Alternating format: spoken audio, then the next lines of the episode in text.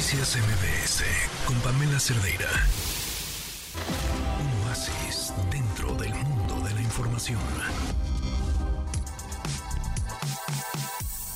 Adán, ¿cómo estás? Muy buenas tardes.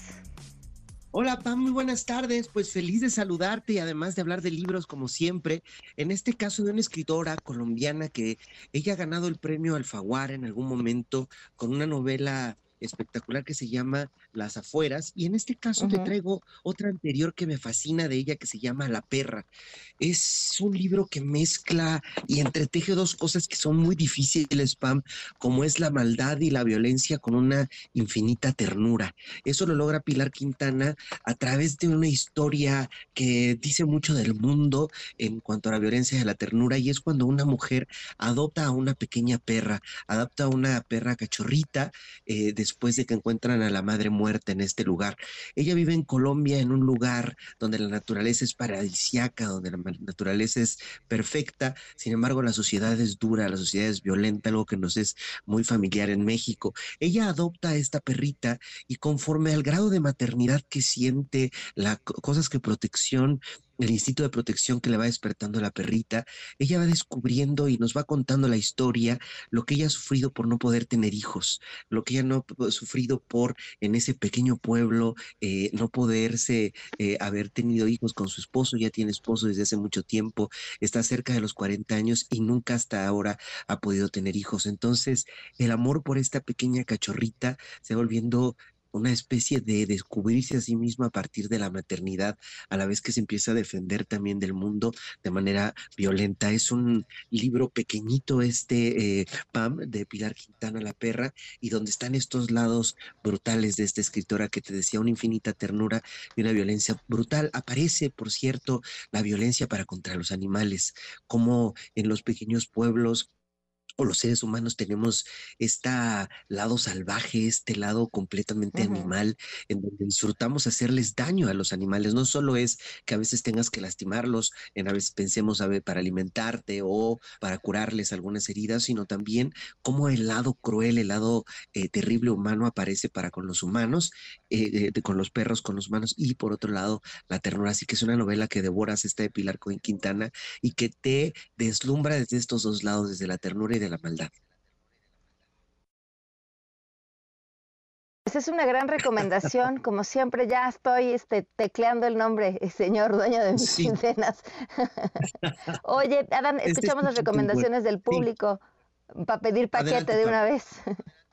Sí, claro, de una vez en, en, en grupo. Viene. Me gustaría mucho recomendarte el libro Las balas del invasor de José Manuel Villalpando. Es un libro que habla acerca de la expansión territorial de Estados Unidos a costa del territorio mexicano, cuando nos robaron Texas, California, de una manera pues muy digerible.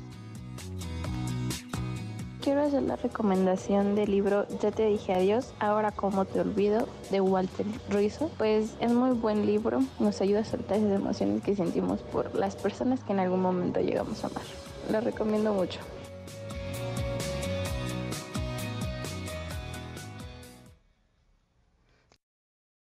Comentar. Pues sí, este de, de la relación de la intervención de Estados Unidos en específico con México es un tema apasionante sobre el que casi no leemos nada.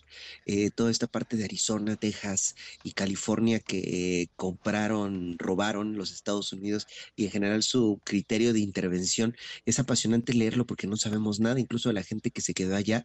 Y sin duda los libros de inteligencia emocional de, de Walter Ruizzo siempre son muy importantes eh, en un nivel de la literatura como un grado de, de entenderte a ti mismo. Claro, ahora, ahora sí que ¿a qué venimos sino a eso? Oye, no sé si te Exacto. había comentado, me Pam. mandaron un libro que es una locura. Eh, se ver. llama República de Weimar, de Jacobo Dayan.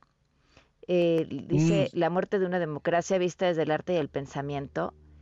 ¿Qué cosa? Eh, casi siempre...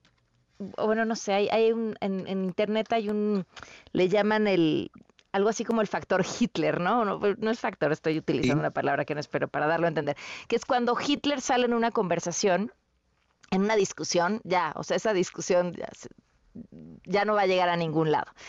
Eh, ¿Por qué? Porque es un periodo de la historia de la humanidad y un personaje eh, del cual se ha abusado para descalificar muchas cosas y, y en la gran mayoría de veces de manera incorrecta. Es decir, ya, ya si sacas la comparación con Hitler, ya es como neta otra vez, ¿no? Además de que muchas veces estas comparaciones eh, por vagas y por abusivas son también incluso irrespetuosas con las víctimas del nazismo. Pero, pero lo que hace Jacobo es justo toda una comparación para entender, pues así, desde el arte, desde el pensamiento, lo que pasaba en esa Alemania pre-nazi, y es lo friante. O sea, no les voy a decir más, pero, pero de verdad una lectura que vale muchísimo la pena y que nos tiene, y que nos lleva sí o sí a una reflexión de lo que hoy vivimos en el planeta, compensándonos claro. como finalmente como como sé, voy a sonar a pensamiento mágico, pero no no va por ahí, como a seres cíclicos. O sea, la la, la historia sí. tiene un ciclo, no, hacia donde vamos siempre hay como un ciclo que, aunque estemos avanzando, tiende a repetirse. Claro, Pam. Claro, si quieres lo comentamos la próxima. Ya lo empecé a leer.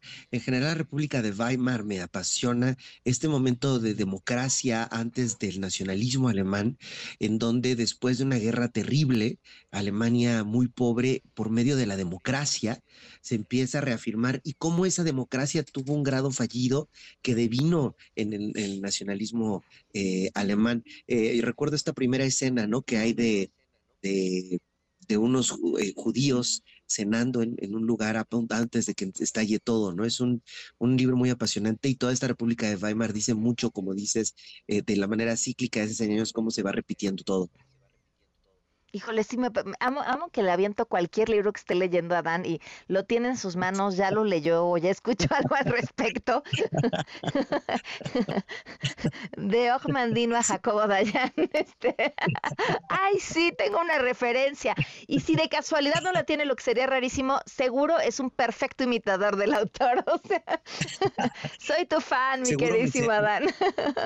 Yo soy tu fan también, queridísima Pam. Sí, ese momento me encanta y ese libro me está fascinando. Si quieres lo platicamos con profundidad la próxima. Y hay muchos libros justo sobre esto. Recomendaron el de Oppenheimer, que es más inicios del, del siglo veinte también, sobre lo que se basó la película de... de la reciente película de, de Christopher Nolan, y también toca estos momentos, está mucho sobre la, la, la, el, el, el ambiente, todo esto, justo por lo que dices de cómo nos deviene y nos dice del clímax el clima político que estamos viviendo. Así es. Te mando un fuerte abrazo, Dani, nos escuchamos el lunes, así me apuro a terminar. Órale, abrazo grande, Pam, y nos escuchamos el lunes. Noticias M B S con Pamela Cerdeira.